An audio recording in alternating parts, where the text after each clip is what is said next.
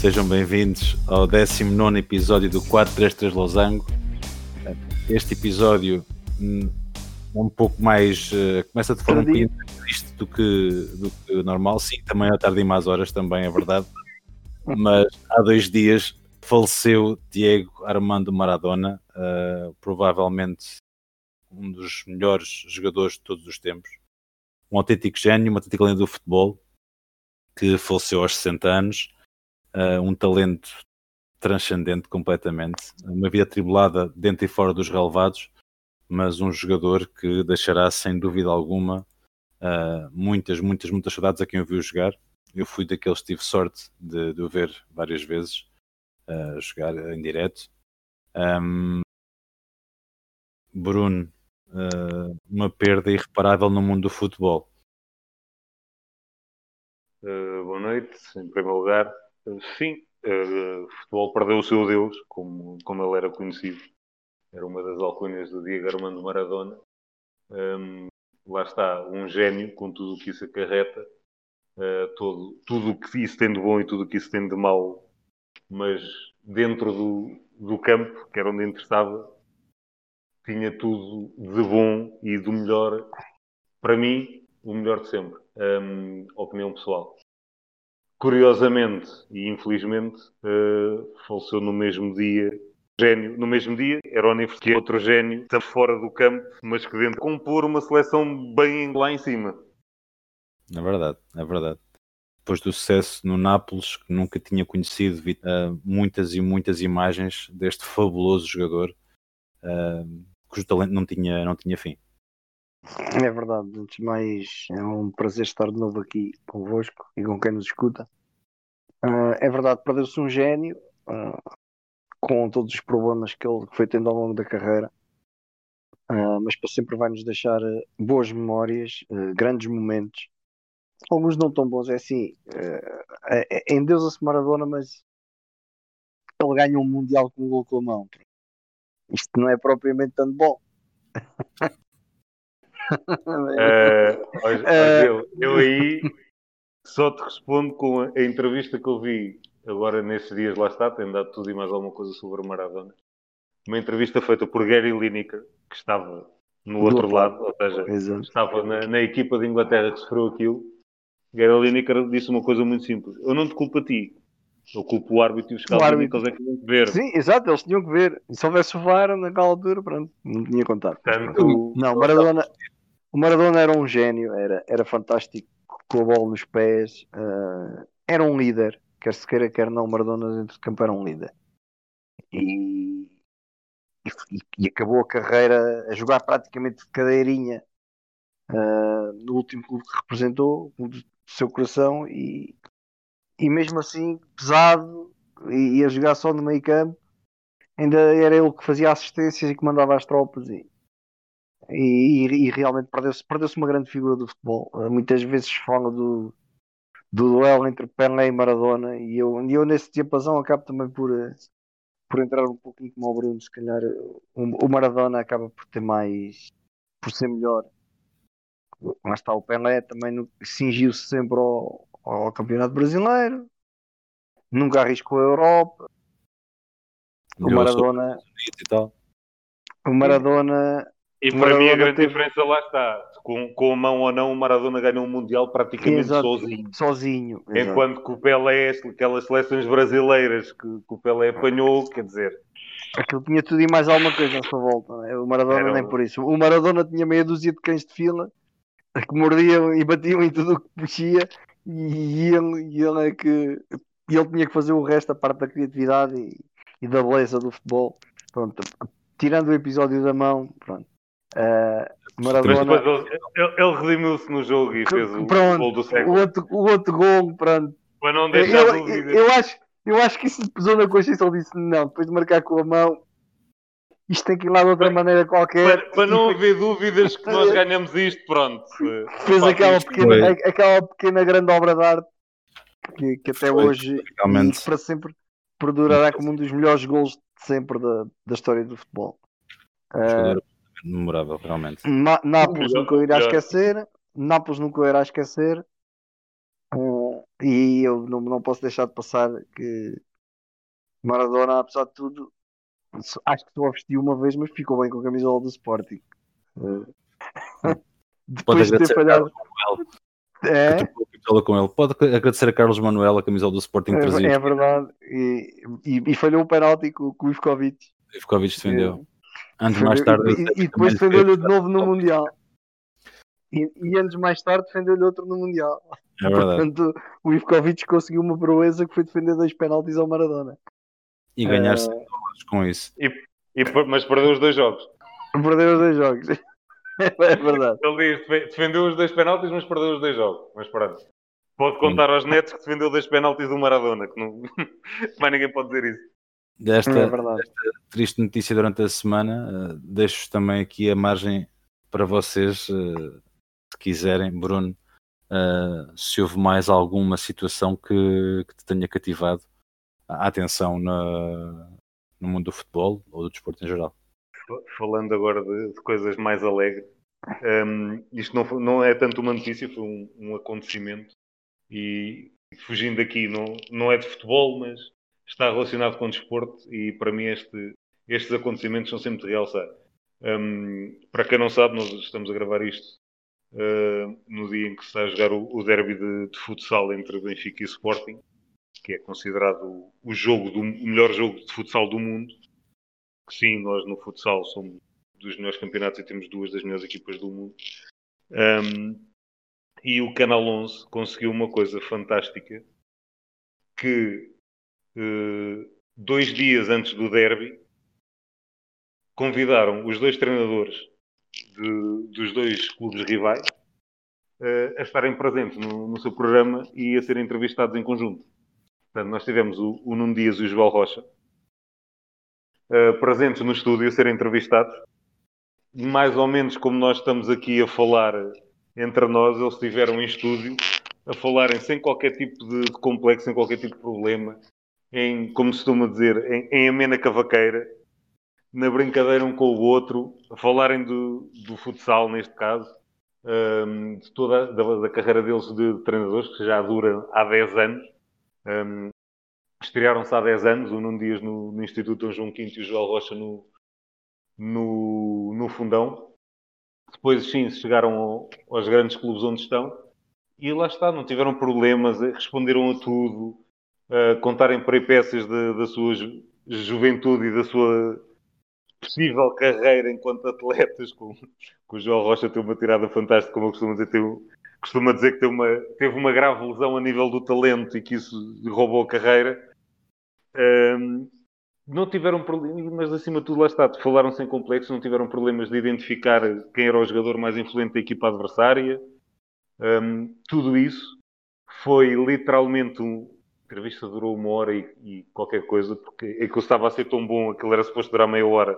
Eles prolongaram a entrevista porque toda a gente estava a adorar a, aquela conversa, porque falou-se de, de, naquele caso de futsal, falou-se de desporto sem complexo, e acho que toda a gente que está ligada ao futebol de 11, uh, desde jogadores, treinadores, mas acima de tudo os dirigentes de portugueses e do, do nosso futebol, deviam ter assistido àquilo e ter tirado umas quantas notas, porque hum, aquilo sim é, dá gozo, aquilo sim dá gosto ver, hum, ver falar sobre desporto daquela forma e, e nós cá temos muita mania de, de esconder quase quer jogadores, quer treinadores que não, não podem dar entrevistas, não podem falar, não, nunca é. podem aparecer nos, nos programas.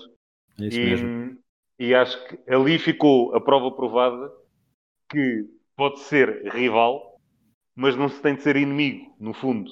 Um, e uma coisa fantástica que, que, lá está, que eles mostraram foi: não, não, nós estamos aqui, somos amigos, falamos sim, senhor, muito bem um com o outro, mas Chega à sexta-feira e nós, epá, eu quero ganhar e ele também. E vamos fazer tudo para a nossa equipa ganhar.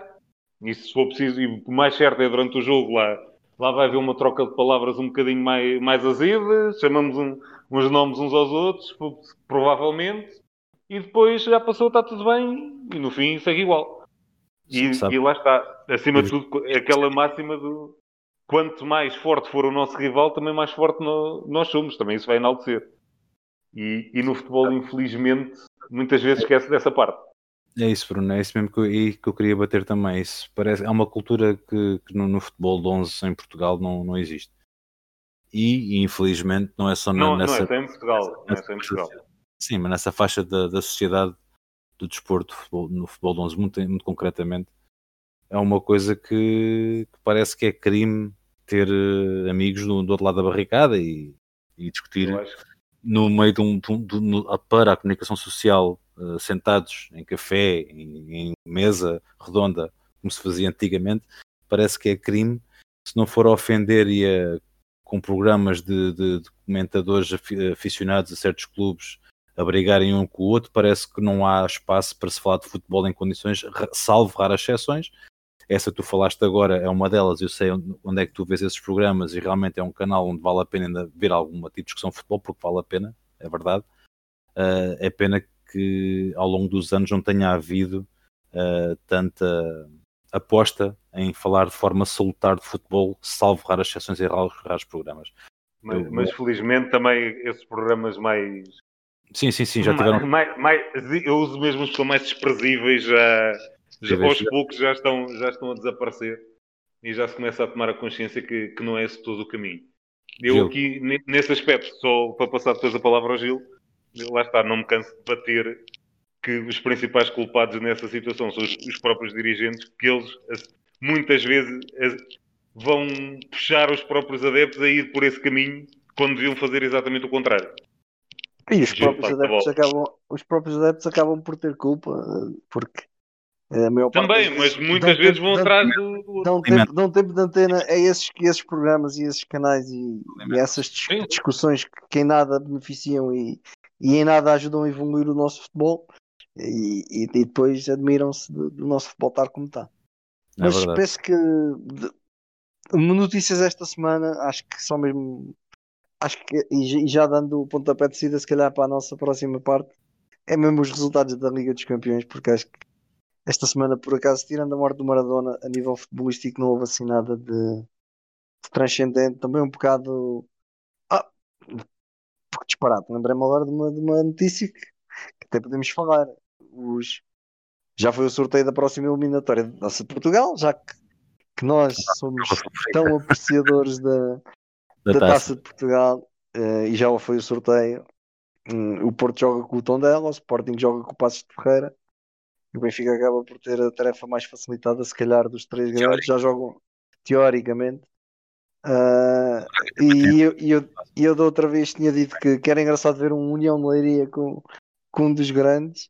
Uh, calhou-lhe calhou o Gil Vicente. Uh, é um primo divisionário regressar ao, ao estádio do Leiria. Acaba por não ser um dos grandes, mas vai ser engraçado ver o, o que é que a União de Leiria vai fazer nesta, nesta eliminatória uh, da Taça de Portugal. E, e vamos esperar então a ver onde é que isto nos leva. Vamos, eu estava a te referir o Braga, uh, porque também vai jogar fora, mas vai ser contra um adversário altamente acessível. O Sporting provavelmente terá a tarefa mais. Uh, não diria engata, vai acabar por jogar em Alvalade com o Passos Ferreira, mas não é um jogo fácil. Passos Ferreira que Sim, acaso... é um jogo, é um jogo de, de, de, de, de vai-se exigir muito à equipa do Sporting, não, não vai ser um jogo fácil. Ganhar por 2 era o Famalicão também, assumiu o quinto lugar, esta hora estamos aqui a gravar, um, mas uh, penso que vai ser uma, uma, uma, uma, eliminatória também muito, muito interessante, para, para dizer o mínimo. Como estavas a dizer, Gilberto, e pegando as tuas palavras, o próximo segmento uh, onde eu gostava de já atacar será a última jornada da Liga dos Campeões. Uh, em que o Barcelona, sem Messi, faz um brilharete a ganhar 4-0. Messi está a perder o seu espaço e sua utilidade. E, não, e, mas, e não, mas, mas, jogou, jogou o Bright White, tá? O jogou o Bright White, pá, então existe.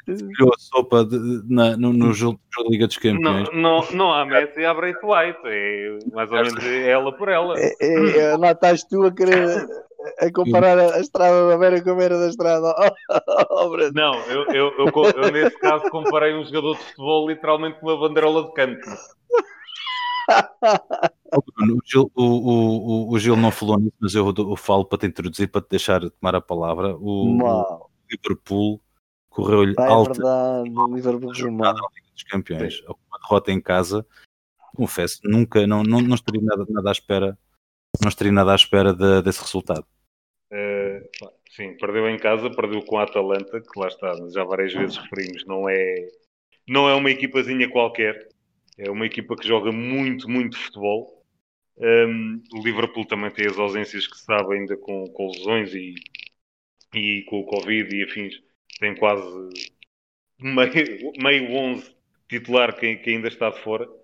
Um, nesse jogo, queria por acaso fazer aqui uma referência, não ao, ao Liverpool, lá está, não, não teve muito, muita história no jogo, mas um jogador que marcou um dos gols da Atalanta ao ilícitos, que para quem não sabe da história, uh, por causa do Covid, uh, a Atalanta, a cidade onde, onde está sediada a equipa da Atalanta, Bergamo, foi das cidades mais afetadas pela pandemia em Itália. E o Ilicic, um esloveno, esloveno? Uh, sim, creio que é esloveno, não sou enganado.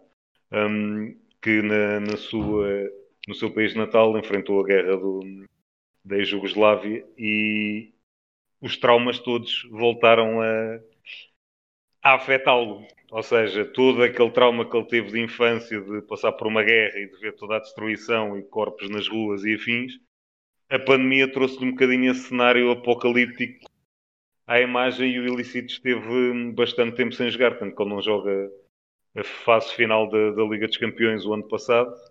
Um, no início do campeonato também ainda não estava a jogar e voltou agora ao ativo e, e logo com um golo e a fazer a diferença. É de um dos melhores jogadores desta, desta Atalanta. É um, médio criativo, canhoto. Um, fez carreira sempre à Itália, passou pelo, começou no Palermo, se não estou em erro, passou pela Fiorentina uh, e agora encontrou ali na Atalanta um bocadinho à semelhança de, de mais uns quantos que ali estão, tipo Papo Gomes e afins, que eram jogadores um pouco talentosos, mas um pouco incompreendidos nos outros clubes por onde passaram e um pouco criticados muitas vezes e encontraram ali um, um treinador que conseguiu montar uma equipa com um estilo de jogo que favorece e muito as qualidades e muitas que estes, que estes jogadores têm. E, e é de saudar que parece, que finalmente o Illicito está a conseguir ultrapassar aquela fase menos boa e está a voltar aos bons tempos. Depois, queria referir também o Futebol Clube do Porto conseguiu mais um, um bom resultado, uma boa exibição. Está a fazer uma, uma excelente campanha na, na, Liga dos Campeões até o momento, num grupo que também não era fácil. Uh, salientava menos positivo uh, em termos de portugueses que o, o Shakhtar perdeu 4-0 com o Borussia de Mönchengladbach. Tem vindo a crescer, não achas, Bruno? O Luís Castro tem tido uh, resultados um bocado esquisitos agora. Lá está, tem, teve ali aquela, teve aquela fase também com, lá está, teve muitos jogadores afastados durante bastante tempo com, com, com a pandemia, com a questão do Covid, e agora se calhar está a demorar um bocadinho aquilo a, engrenar novamente. Já, já começam, os jogadores já começam a voltar, mas lá está, quebrou o ritmo, uh, a, identidade, a própria identidade da equipa, os jogadores estão habituados a jogar uns com os outros, depois foram entrando outros jogadores, é sempre diferente. Um, o Olympiacos, apesar de ter perdido, bateu-se muito bem com, com, com o City. E depois queria também destacar o empate do Locomotivo com o Atlético Madrid. Também esperava mais do Atlético Madrid neste jogo. Foram anulados e, completamente. Completamente. E por último, uh, lá está, já falámos aqui dele também várias vezes, o, o Golden Boy que continua na sua saga impressionante de gols. Um, que ainda hoje vi um post que dizia qualquer coisa como ele nesta temporada tem mais golos do que jogos, tem mais golos do que jogos uh, na Liga dos Campeões, tem mais golos do que jogos no campeonato e tem mais golos do que jogos na seleção. Portanto, está qualquer coisa de completamente absurdo. Que, quem não sabe, o Alan está fantástico. E agora, Gil, passa ah, Gil, eu acho, eu, acho, eu acho que o Alan nem vai esperar dois anos para ter a bola de ouro. Não, vai, vai, vai, vai. Calma. Vai, calma. Há não, ali- não quero já. há ali um senhor bocadinho de caminho- senhores ironia. caminho- Um bocadinho de ironia, Um bocadinho de ironia. Eu estava a ser irónico. Vocês parecem que me estão a ver. Até faz confusão. Faz, ele pega lá, remata aí. Prefiro não olhar. Isso, isso, eu remates deixo para, deixo para, para o Haaland, que isso é a especialidade dele. Eu, eu fico os comentários, pá, e lá está. Eu, eu ia, é, se, se o Bruno não falasse nisso, eu ia pegar nisso, como é óbvio. Lá está, é, é, é um dos nossos fetistas aqui no programa, é o, o rapazinho norueguês, porque aquele rapazinho é uma máquina e, e foram mais dois golinhos ao, ao Bruges. Batatinhas, e, não foi? E mais, mais batatinhas, e, e, qualquer dia nós já não temos palavras aqui para descrever o, o rapazinho. Porque... Ele nem nós lá, nem ninguém. Nem nós nem ninguém. Nesta temporada, é, pá, gostava de ver os, os dois lado a lado numa equipa. Isso havia de ser qualquer coisa. Seriam compatíveis? Provavelmente sim. Desde quando é que dois bons jogadores não são compatíveis? Não são compatíveis. Equipa? Ora, aí está. Bruno, tudo é possível. Continua, Gil. Só na mente de alguns treinadores é que é um problema ter dois grandes jogadores na mesma equipa. Ora bem, ora bem. Pois aí, isso, ainda há alguns. Epá, eu pegava aqui no. Pronto, o Bruno ficou triste, o, o Vasco ficou contentinho. O United, o United ganhou 4 a 1 ao Basak sair. Olha, com o Bruno, desculpa lá, Bruno Fernandes... eu, eu passo já só aqui, já que o Vasco provocou um bocadinho. Está aí o caso de um treinador para quem dois bons jogadores não cabem na mesma equipa, porque o Van de Beek continua no banco. Isso foi um cueca bom, ó Vasco. Ó Vasco, ó Vasco, o Bruno agora meteu-te um cueca bom, então pá. Esse é avançado, não é treinador. Podes continuar, Gil. Pronto, então eu ia por aí com um grande gol do Bruno Fernandes a, a fazer o 1-0 e o Bruno Fernandes que teve, que teve uma atitude que epá, demonstra liderança. a liderança que ele tem, e, mas inclusive já, já foi criticado por um jogador, ex-jogador do United que o, que o, Bruno até já, já o referiu aqui uma vez que foi o Paul Scholes, já veio dizer que não percebe como é que um jogador está quase para fazer um hat-trick e prefere dar o gol um ao outro, não é? Pá, mas eu vejo que isto foi vindo quem, um, é. um jogador que jogou para a equipa, sempre foi tão líder dentro do campo dizer isso. É, é esquisito, não, é? Não mas, mas lá está o Bruno com dois golos aos 35 minutos, ainda antes do intervalo podia fazer o, o seu primeiro hat-trick com a camisola do United o que é que ele fez? Deu bom ao Rashford e no final justificou, disse o Rashford é o, é o nosso melhor marcador na Liga dos Campeões, Epá, ele tem que continuar a marcar e, e acho que aí está, foi uma pequena atitude que demonstra a grandeza do, do Bruno Fernandes. Depois lá está o, Mon, o que, que eu já aqui disse que, que, que, não esconde que sou, que sou também um adepto daquela, daquela equipa, desta equipa alemã, com muita pena minha, bateu sem apelo nem agravo o, o, o Shakhtar do, do Luís Castro. O Real Madrid que respirou um bocadinho em Milão com o Inter, surpreende-me um pouco o Real Madrid na, no momento que está uh, com as ausências que tem e conseguir ganhar por 2-0 a, a Milão ou ao Inter, acho a, expulsão, a expulsão do Vidal não justifica tudo. Um, e se calhar talvez tenha sido à parte do empate do Lokomotiv em Madrid, acaba por ser acaba por ser, lá está, as duas equipas de Madrid, para mim acabam por estar nos dois resultados mais surpreendentes desta, desta ronda, que é o, o Atlético empatar no, no Vanda Metropolitano com, com o Locomotivo e o, e o, e o Real ir ganhar a, por 2 a 0 ainda por cima a, a Milão à casa do, do, do Inter. O Porto ganhou em Marselha um jogo complicado e, e, que o Porto, mesmo depois de estar a ganhar por um 0, ficou reduzido a 10 com a expulsão do Gruites e mesmo assim a equipa mostrou uma grande maturidade e, e conseguiu trazer os três pontos e ainda conseguiu fazer mais um gol. Continua Sérgio Oliveira e, e, Corona para mim neste momento são duas peças fundamentais nesta equipa do, do, do Futebol Clube do Porto e, e cuidado porque o Zaidu começa a querer mostrar que qualidade há ali muita. É, ele só precisa que lhe dê uma oportunidade e, e aprender um pouquinho mais, porque ele também não é ele ainda é um jogador jovem e não nos podemos esquecer. O Zaido há dois anos estava, jogava no Mirandela na, no Campeonato de Portugal e agora já marca gols na Champions. No estado foi escolhido, como, foi escolhido para o 11 e foi escolhido para o 11 ideal da jornada. Uh, e marca gol, um gol no Velodrome, que é um, um estádio mítico a nível europeu, e, e dá uma vantagem ao Porto que praticamente coloca a equipa do Futebol Clube do Porto na, na fase seguinte da Champions. Só um bom à frente agora de, de apreço para os adeptos do Sevilha, que este ano não vão ganhar a Liga Europa.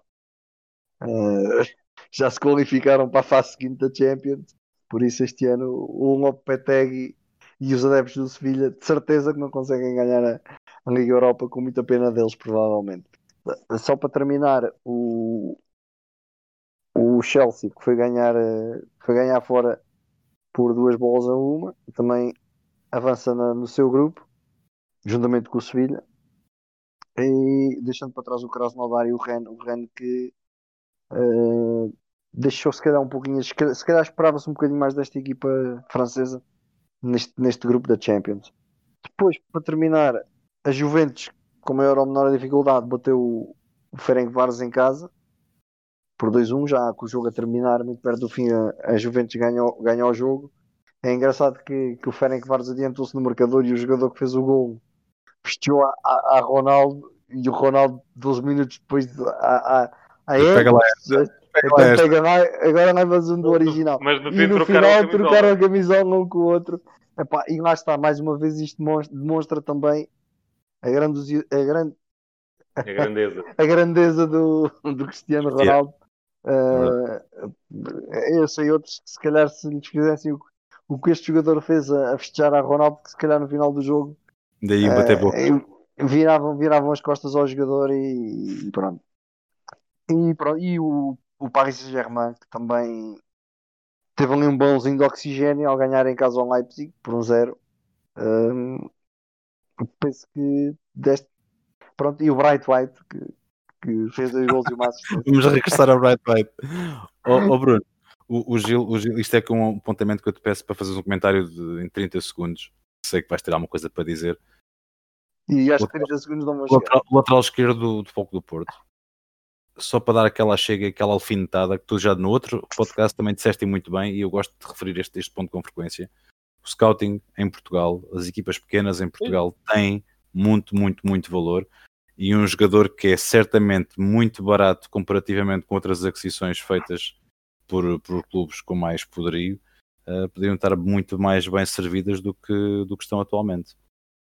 Lá está, o, o Gil já referiu. Neste jogador há dois anos estava no Mirandela. O ano passado fez uma uh, tem uma época de estreia na Primeira Liga, fez uma época brutal no Santa Clara. Ele tem 22 anos, se não estou em erro. 22, 23. É, por aí. Lá está. Por que não apostar num, num jovem nesta altura? Nós, nós, os clubes portugueses constantemente vão buscar eh, jogadores estrangeiros de 20, 19, 20, 20 e poucos anos, porque vêm da Argentina, vêm do Brasil, vêm do México, vêm da Colômbia, vêm de não sei de onde. São, são mais do que aquilo.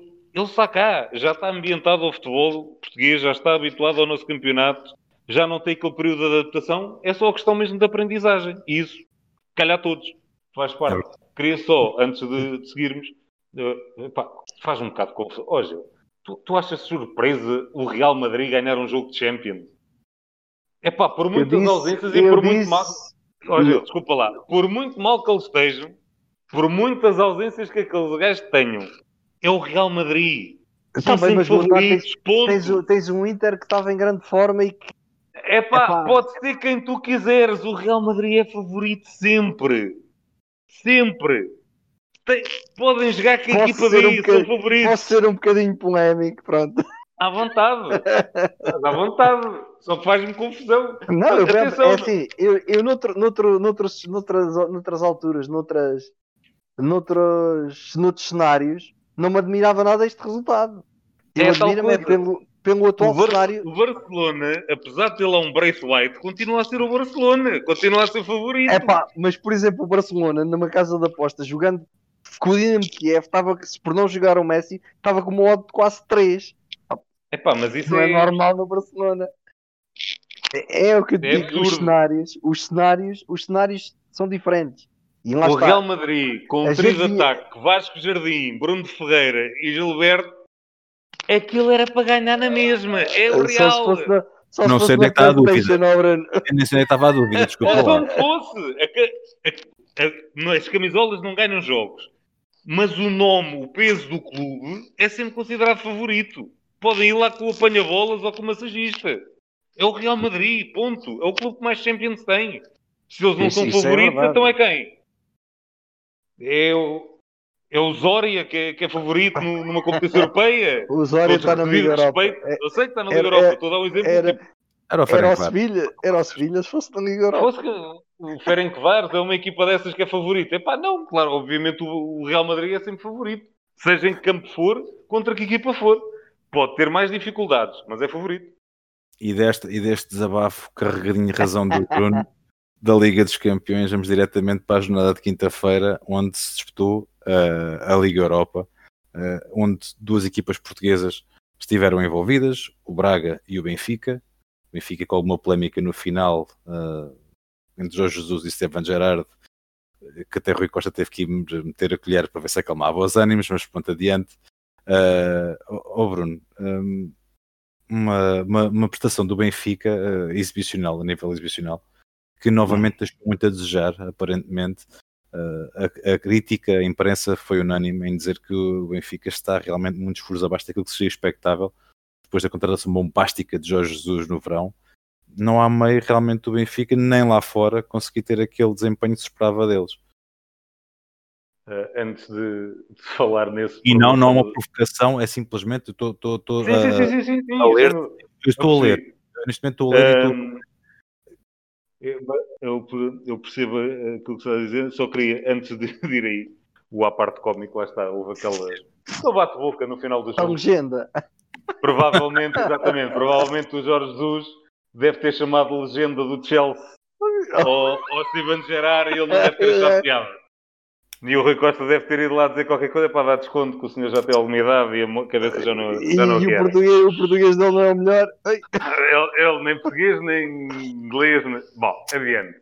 O problema, se calhar, da legenda foi exatamente isso. Ele pensou em inglês e depois traduziu automaticamente o, Legend, legenda. O homem está habituado a as legends e gajo. Bem, falando um bocadinho mais... O número do Gerard era o 8, não era o 88, senão... Por isso era fácil, era fácil confundir com o Lampard também era o 8. do, do... Pois olha, eu 88, pronto, não, não, não, não digas mais nada, estás cuidado. uh, agora falando um pouquinho mais a sério, uh, lá está. Benfica, e, e, nós já falámos disso aqui, se não estou em erro, até foi no, no, no outro jogo da, da Liga Europa que, no, que nós aqui comentámos na outra jornada. Um, e eu falei nisso, já assim um bocadinho fora de tempo, mas ainda me lembrei que lá está. O Benfica acho que correu, correu um bocadinho o risco e está a pagar agora um bocadinho o preço de alguma soberba no início de, da temporada, que tinha feito as grandes contratações, era o grande treinador, que vinha jogar o triplo e que ia arrasar, e eram os jogadores todos de, de 20 milhões e afins, e lá está, os outros andavam a comprar jogadores do, do Santa Clara e do Famalicão e do Rio Ave e por aí fora. Um, e portanto isto ia ser um passeio e lá está, esqueceram-se que os outros também jogam e também trabalham. Um, Benfica voltou a demonstrar dificuldades. A equipa do Rangers não é uma equipa fantástica, mas é uma equipa muito competente e muito complicada de jogar contra eles. São uma equipa muito forte fisicamente. E curiosamente, um, aquele que eu acho que é o jogador mais perigoso, nem, nem sequer marcou no, em ambos os jogos contra o Benfica, que é o Morelos que ainda me faz um bocadinho de confusão como é que aquele rapaz também ainda está ali na Liga Escocesa. Como é que, tipo, Premier League ainda ninguém pegou na, naquele rapaz, também marca gols, nunca mais acaba. E que é um avançado muito completo. Um, com a desculpa de, no caso do Benfica, sim senhor, faltavam ali alguns jogadores importantes. Uh, mais uma vez apresentou um, um meio, uma dupla de meio campo diferente. Lá está, o Samares não podia jogar que não estava inscrito, mas alguém tomou a opção de não inscrever. Um, jogou o Chiquinho, foi talvez ali um bocadinho surpresa. Um, faltou o Darwin faz muita falta na, na, nesta equipa porque lá está, é o jogador que, que dá aquele acréscimo de qualidade ao futebol ofensivo que para mim, já o disse aqui e repito, continua a demonstrar as mesmas limitações que tinha o ano passado com Bruno Lage. A equipa continua a não ter um, um fio de jogo, continua a ir muito por rasgos individuais, não por, eh, por um, uma organização ou por um, um, um fio de jogo pensado e, e, e, criado e trabalhado como habitualmente o Jorge Jesus consegue impor nas suas equipas. Uh, o Everton, apesar de também fez um, um jogo melhorzinho, mas ainda está longe de ser o Everton que marcava a diferença no, no Campeonato Brasileiro e na Seleção Brasileira. Um, e a mim, o que me causa mais estranheza, e isto pode parecer um, um pouquinho estranho eu falar nisto, quando o Benfica recuperou o resultado de 2-0 para 2-2, e já na, já na, na luz tinha conseguido re, recuperar o resultado. Um, mas o, a mim o que me causa mais estranheza na equipa do Benfica é que as equipas do Jorge Jesus, e acho que vocês já, já sabem, mas se os nossos ouvintes não sabem, também ficou a saber, não tem problemas com isso. Não sou o maior fã de Jorge Jesus. Nunca fui. Não lhe retiro em forma alguma a qualidade e a competência. Simplesmente tem, tem coisas e tem pormenores e tem teimosias que a mim epá, não dá. Não, não consigo gostar. Mas lá está, reconheço-lhe o mérito e reconheço-lhe o trabalho e capacidade. E se houve coisa que as equipas que, de Jorge Jesus, que eu sempre lembro de ver jogar, um, e não estou a falar só de, da primeira passagem do Benfica, nem pelo Sporting, nem no Flamengo mais recentemente, mas já no Bolonenses, no, no Braga, no Estrela da Amadora, no Leiria, todas essas equipas que ele treinou. Eram equipas sempre, lá está, que mostravam vontade, mostravam querer, mostravam garra, mostravam uma grande entrega. Claro que quando esteve em, em grandes clubes, tendo jogadores com mais qualidade, essa entrega depois normalmente traduzia-se num domínio maior de jogo, porque os jogadores tinham mais qualidade, então aquele querer e aquela sempre pressão e querer ter a bola, ir atrás e lutar pela bola sempre, eh, levava a que as equipas fossem mais dominantes. E nesta equipa do Benfica ainda não vi isso. Continua a ser a equipa de muito braços caídos, a coisa anda ali um bocadinho, deixa ver o que é que isto dá, lá está, quase a bocejar, ah, e tal, isto e pronto, e está a correr mal outra vez, e depois a culpa é, do, é dos centrais, e é dos médios, e é de toda a gente, e não é de ninguém. Mas, para mim, o que me tem causado mais estranhas é isso, é essa falta de, de querer que a equipa tem mostrado. Depois de marcar o gol, sim, ainda acreditou, mas se aquele gol não surge, acho que se até aos 90 minutos naquele marasmo de... Ah, olha, lá vamos nós outra vez, correu mal. Achas que pode ser uma questão de liderança dentro do campo, Bruno? notas alguma falta de liderança dentro do campo. Lembro Epá, agora até um recente que era Luizão, que, que tinha muito peso dentro do próprio campo e que não, liderava, não acho não, não vou por aí. Epá, neste jogo ainda por cima jogou o Jardel, que para todos os efeitos é o capitão. Um, epá, não é a mesma coisa, obviamente, lá está, são personalidades diferentes, mas não, não acredito que seja por aí. Acho que, como eu disse, foi aquela soberba inicial, esqueceram-se de um pormenor. Compraram quase uma equipa nova. São muitos jogadores novos em pontos fulcrais da, equipa. Não tem uma dupla de meio campo consistente, tens uma dupla de centrais nova e a frente de ataque é nova. A equipa não é comprar os jogadores. Lá está, isto não é o FM, não se compra os jogadores eles, por milagre, começam a jogar todos muito bem. Demora tempo a construir uma equipa. E foi muita mudança. Foi treinador e mudaram grande parte do 11 da base da equipa. Portanto, acho que o problema é mais por aí. Depois, deixa-me só aqui falar dois ou três resultados para passar aqui a, a palavra ao Gil. Queria dar a palavra da preço ao Braga. Infelizmente não se conseguiu segurar o resultado, mas esteve muito perto de muito perto de, de bater por o Leicester. Por de bater o Leicester. Não, por um, por um Vardy negro. o homem marca gols também, que toda a maneira efetiva. Um, e esse é outra daqueles que andava lá perdido nas divisões inferiores e, e depois de repente, olha, esse afinal sabe jogar a bola. Um, lá está, só precisou que lhe dessem uma oportunidade. Um, mas o Braga bateu-se muito bem. Continua na, com, a, com, a, mesma sensação que o problema, principalmente, problema, entre aspas, o ponto mais fraco do, da equipa do, do Sporting Braga é aquela dupla de centrais.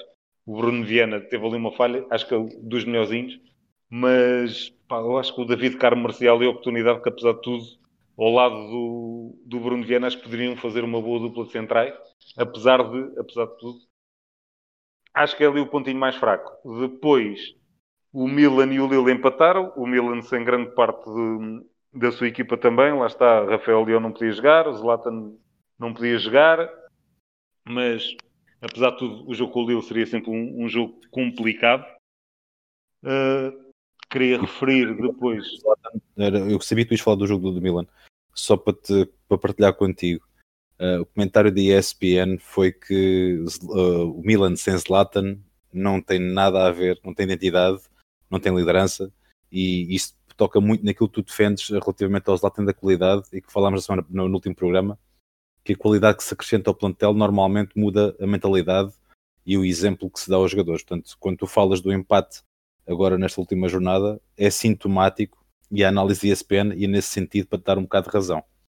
Uh, epá, lá está. Bom, infelizmente a nossa emissão de hoje está com alguns problemas técnicos. Não está nada fácil manter-nos uh, online. Bruno, pela 27 vez, tenta terminar o teu comentário ao jogo do Tottenham. Uh, vamos lá ver se é agora. Novamente a palavra, meu amigo. Ah, já, já não estávamos no Vinícius, já estávamos no gol do Wings. No do Wings, foi o Wings que a expressão dele no fim de marcar o gol diz claramente que ele não queria fazer aquilo, mas marcou um grandíssimo gol. E hum, depois salientar também o resultado do Villarreal, que empatou um, um com o Maccabi. Também foi assim um bocadinho surpresa, que o Villarreal tem vindo a fazer um excelente campeonato, um excelente início de temporada. E é muito boa equipa. E depois pá, é incontornável a, a, homenagem que, que o Nápoles fez ao, ao Diego. Entrar os 11, os 11 número 10 com o Maradona nas costas. No jogo um bocadinho à semelhança do, do que o Benfica também fez com, com o Eusébio na altura uh, da, da, morte do Eusébio. Foi, e lá está, Maradona tal como se na Argentina é Deus, em Nápoles não, não está longe disso. E, e só um pequeno à parte que foi uh, aquilo que, que o Dries Mertens disse que para quem não sabe o Dries Mertens já passou uh, a Messic e por sua vez passou também o o Maradona como melhor marcador da, da história do Nápoles. Incluamos isso na sua homenagem ao, ao Diego Armando Maradona, que olha, peço desculpa se o meu nome alguma vez foi colocado junto do teu, ou referido junto com o teu, porque não sou digno de. Eh, continuas a ser o Diego, continuas a ser o maior, e Nápoles espalha isso. E espero um dia vir a ser digno de envergar esta camisola tal como tu, basicamente foi qualquer coisa tipo isto que ele disse.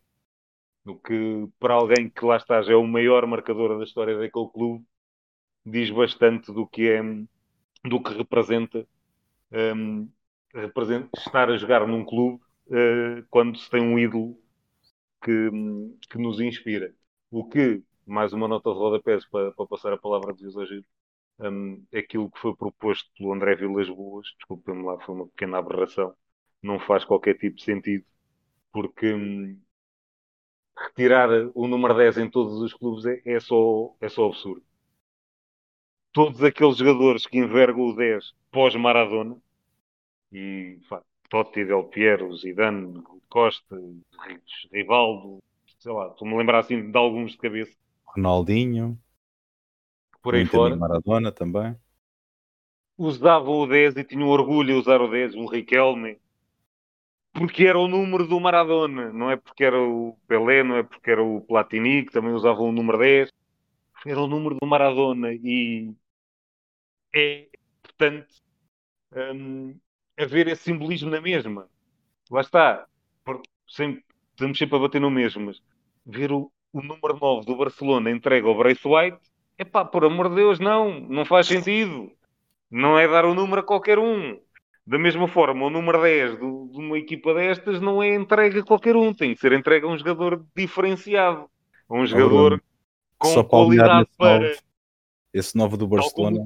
Do, do, do, do Sporting, do United, o United acima de tudo, mas oh, Bruno, o novo do, do Barcelona era envergado pelo Cruyff.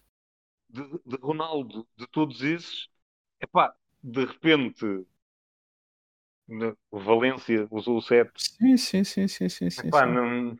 Com devido respeito Owen. pelo António Valência, que se bem que o Owen lá está, tem alguma história, tal como o Di Maria tinha alguma qualidade, mas o Valência, por um, desculpem, não tinha qualidade para usar aquela camisola.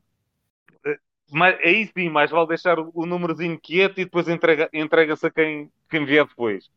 Pensa Neste caso, é para retirar, retirar o 10, não acredito. Cavani agora. Cavani, Uh, epá, mas lá está, o Cavani já tem uma longa história também, gosto ou não, já tem muitos gols. Não estamos a falar do 7, estamos a falar do 10. E epá, retirar o 10 para mim, não, não faz sentido.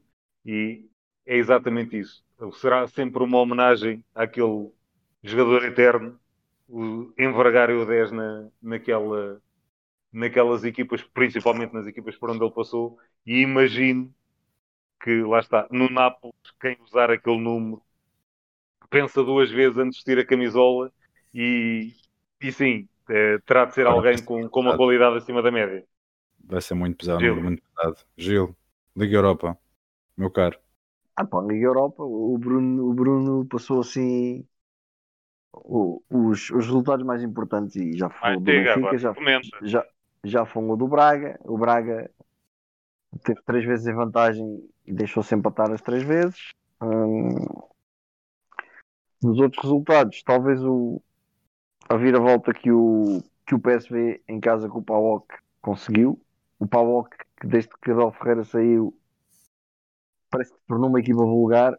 Hum, e, depois estar a ganhar 2-0 em casa do PSV na Holanda, deixou ainda que a equipa holandesa dessa volta e, e, e ganhasse esta partida.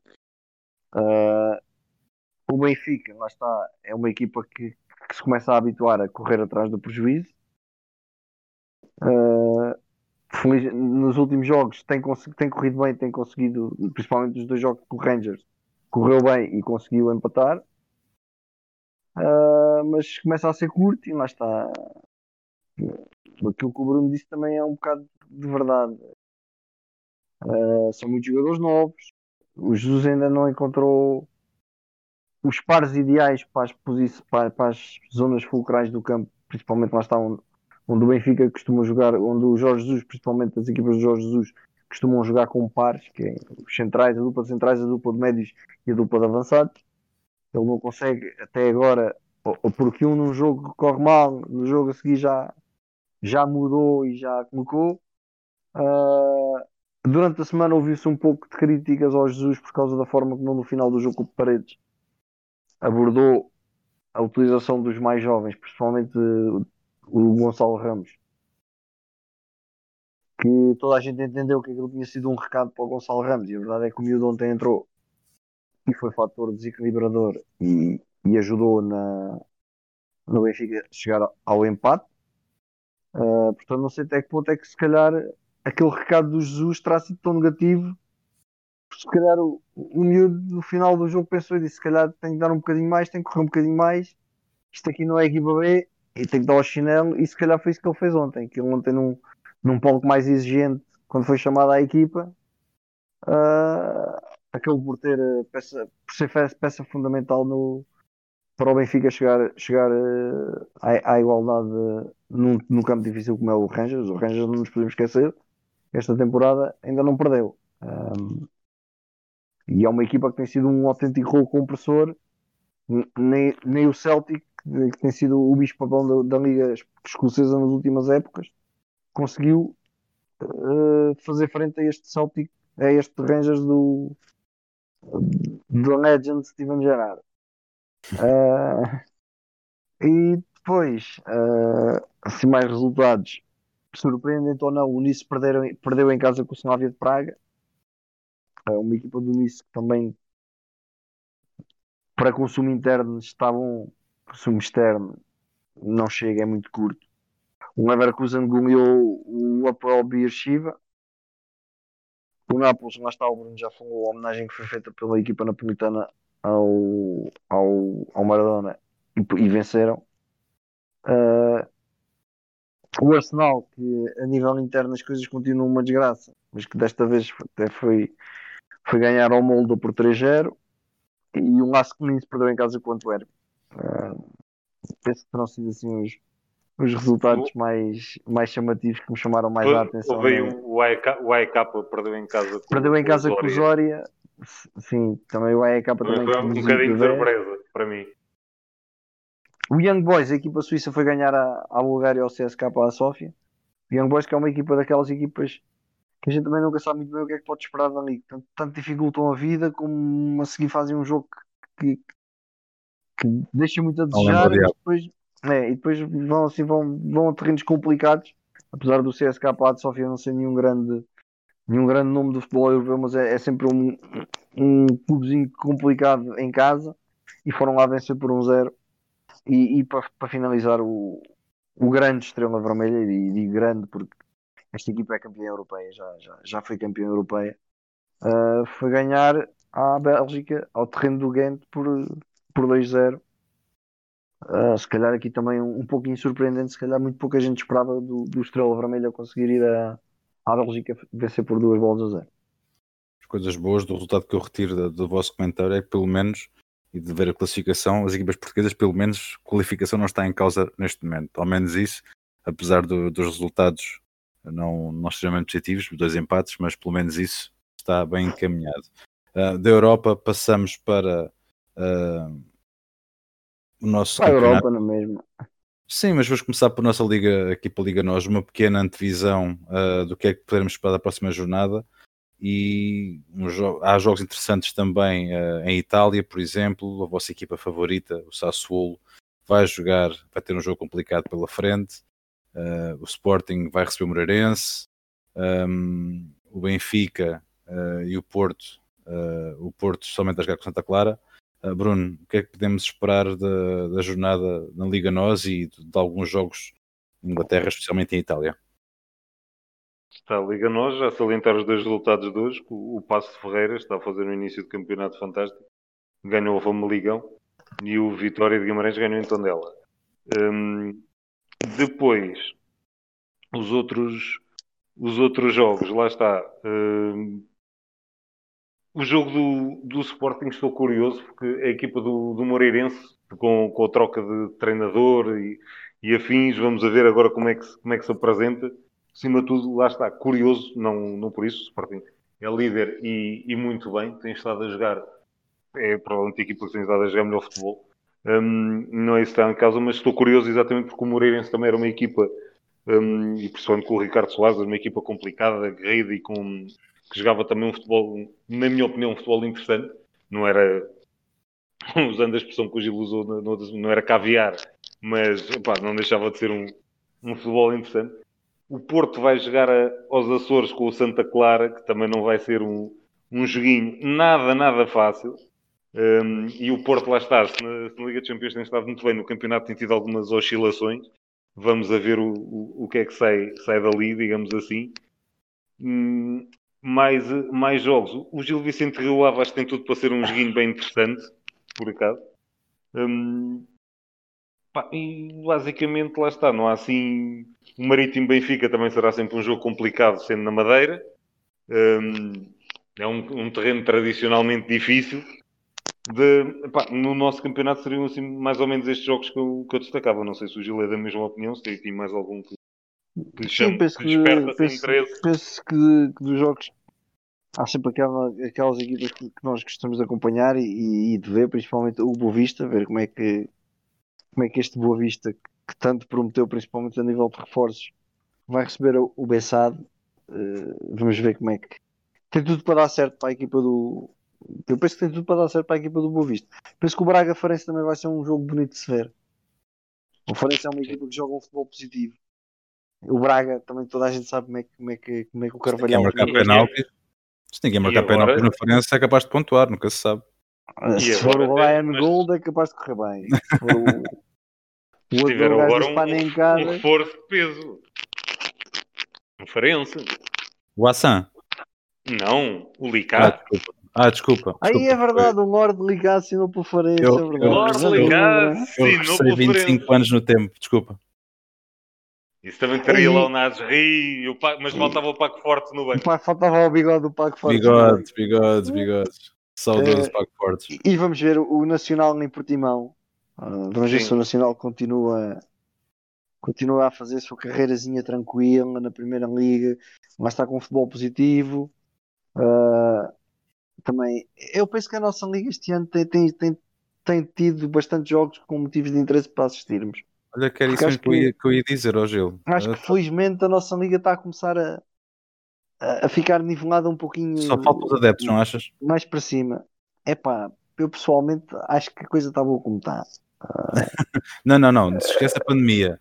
Mas acho que para dar um bocado mais de cor a esta competitividade do campeonato, acho que os adeptos fazem falta. assim fazem falta, mas deixa estar a coisa como está. Não mexe, está bem. Não mexe no que está bem, porque. Como? Como? Como é que alguém é capaz de dizer isto? O Gil, o Gil foi castigado. O Gil foi castigado é, com uma tarefa técnica. O... Enquanto, enquanto ele não regressa, oh, oh Bruno. Depois de dizer uma vou... barbaridade destas, como é que é possível? Claro, nosso, é... nosso Gilberto foi-se abaixo. A nossa aplicação no... já, já mandou dar uma curva, que nem pode dizer que os adeptos com o, o saldo do futebol. Oh, Bruno, eu, antes, eu antes, antes do, do, do, do, Gil regressar, eu chamo-te a atenção para dois jogos na Liga Inglesa que eu gostava que tu comentasses. Dois? Eu acho que o domingo vai ser todo ele muito interessante. Sim, sim, mas, três, mas, mas, sábado, mas sábado tens Everton Leeds e, e, o, e, o, jogo que eu mais vou estar interessado em, em, seguir, que será o Chelsea Tottenham, não desfazendo o Manchester que vai a Southampton, mas, mas Everton Leeds, no domingo Chelsea é Tottenham. jogos. Sim, a questão é que, apesar de tudo, um Mourinho que vai jogar contra a casa de Lampard vai ser super interessante. Um Arsenal que está irregular que vai jogar com o Wolverhampton. Hoje não está nada fácil. Não, hoje não está nada fácil. Estava aqui Gil, tu, tu, tu vais-me dizer que para não ver adeptos no estádio, claro que és corrido. Não esquece, não pode ser. O, o, eu estava, eu estava aqui, Isto foi uma private joke. Pronto, eu estava aqui a introduzir com, com o Bruno os jogos da, da Liga Inglesa chama-lhe a atenção para no sábado o Everton Leeds e no domingo os jogos fortes realmente são, são nessa, nesse, nesse dia, no domingo, mas o jogo que mais me cativava seria o Chelsea Tottenham, não desfazendo também o United. O Liverpool Southampton e o Liverpool Southampton. O... Não, Southampton United. O Southampton United também vai ser, vai ser interessante. Sim, um Arsenal que tu estavas ainda agora a comentar que é tremendamente irregular, que vai receber no Espírito Santo e a sua equipa do Wolves Uh, Bruno, o, lança... Southampton, o, Southampton, United tem tudo para correr mal ao United. O é Southampton está a jogar muito, muito bem. Sem um, Danny Hughes e mesmo assim. Pois, eu para dizer, falta lá esse, não deve recuperar, mas uh, quem os tem estado a substituir, o Charlie Adams, tem, tem marcado também o Che Adams. Charlie Adams o, o Charlie Adams jogou no Liverpool. Exatamente, e no Stoke. É, no Stoke e, era canhoto e era médio, não era avançado. Mas sim. E, um, batia, e batia em tudo o que mexia. E rematava também bem com aquele pé esquerdo como a raio. Uh, mas sim, o Chelsea Tottenham será um jogo interessante por tudo. São duas equipas com recheadas de grandes jogadores. Uh, e é o, o regresso do, do Mourinho uh, a Stanford Bridge, que ele também conhece, é sempre, será sempre engraçado. Porque hum, ele tem a história que tem naquele clube. Ele, quando foi lá com, com o United, ainda houve ali também um bocadinho picardia com os adeptos, que ele fez questão de relembrar quantos títulos tinha ganho lá. Agora não há é... adeptos. Agora não há adeptos, mas há sempre alguém lá, um roupeiro. Não nos, ou... não, não, não nos podemos esquecer. Não nos podemos esquecer. Se, se, alguém, que... se, alguém se lembra de quando o Mourinho chegou ao Tottenham, que foi questionado pelos, pelos jornalistas que quando ele estava no Chelsea disse eu para o Tottenham nunca. E algum jornalista se perguntou, lembrou de perguntar ah, você há uns anos disse que ah, eu para o Tottenham nunca. Então e agora está aqui? O que é que mudou? E o Mourinho teve esta fantástica resposta. Despediram. Pronto, lá está. Fácil. Uh, opa, o, lá está. O, o Mourinho, para quem disse que ele estava acabado ele está lentamente a, a regressar à sua Agora, melhor ouviste, forma. Ouviste o que o Sherwood disse? O Tim Sherwood. É, eu ouvi. Que, o... disse, diz, diz, diz. Que o, o, Tottenham, com o Mourinho, que o Mourinho pode ter mudado o chip na mentalidade daqueles jogadores e porque não pensar na Premier este ano, porque. Lá está, a Premier é complicado, vamos a ver, ainda falta muito tempo de bola e não sei, chegaram dois remates, oh, eles podem interessante o meu, o meu querido Benevento vai receber as Juventus, portanto deve levar um cabaz. Será sempre também Inzaghi a enfrentar a Juve, a vecchia senhora, ele também fez história lá. Pode ser também ali algo, algo engraçado, pode haver ali uma, uma surpresazinha, duvido. E a Atalanta recebe o Verona, vamos ver aqui está, não, não sei, mas Sim. cheira-me cheira a cabaz. hum, não acho. O Verona, não te esqueças, o Verona está em quinto, se não estou em erro, ou perto disso. E... Está em nono já, já deixou mais um bocadinho, mas mesmo já, assim... Já, eles, eles já estão, em, estão a começar a, a baixar, mas... Bruno, dois jogos, Dois, no dois domingo, jogos. Nápoles. Domingo, exatamente. exatamente. E Milan Fiorentina. Eu queria bater no primeiro. O Nápoles, agora com esta, ainda com a morte de Maradona muito presente, e agora na Série A, uh, vai ser um jogo muito emotivo com a Roma. É, lá está, aqui os adeptos farão falta. Eu, eu imagino que seria o São Paulo nestes dias. A tarja, as tarjas que lutado, lutado, lutado de adeptos ali sim seria quase impossível alguém ir jogar agora e ir lá ganhar. Sim, sim, sim. Era uma coisa. Completamente, completamente à parte. Sem adeptos, epá, está, a equipa da Roma está, está estável. Tudo bem que os adeptos do Nápoles, agora os adeptos, os jogadores do Nápoles terão sempre aquela, aquele querer um bocadinho maior de, de conseguir homenagear, homenagear o, seu, o seu ídolo, mas é, acho que o Paulo Fonseca, tá, lá está, conseguiu ter a equipa bastante estável e tranquila agora. E já a Roma já se consegue bater quase com, com qualquer um. Não, será um jogo muito interessante, sim, mas não vejo ali. Não estou a ver o Nápoles, apesar de tudo, a ganhar. Se bem que lá está, equipas do Gattuso, vocês não gostam dele, mas são sempre equipas muito, muito, muito complicadas. Um, indo um pouquinho a Espanha, Valência, Atlético Madrid, o Valência não tem, está, apesar de tudo e das dificuldades, está a conseguir fazer um campeonato estável e vamos ver o que é que o Atlético faz agora a recuperar de, do resultado menos bom na, na Liga dos Campeões. E para mim, vou já passar a palavra a Gil, o grande jogo vai ser, o domingo vai ser um dia engraçado, porque depois vamos ter ali uma Real Sociedade Vilha Real. É, este pá, vai ser hoje, um grande Tu hoje estás-me a tirar os jogos todos, pá. é, pá. Já não digo mais nada, força Gil, Já é teu.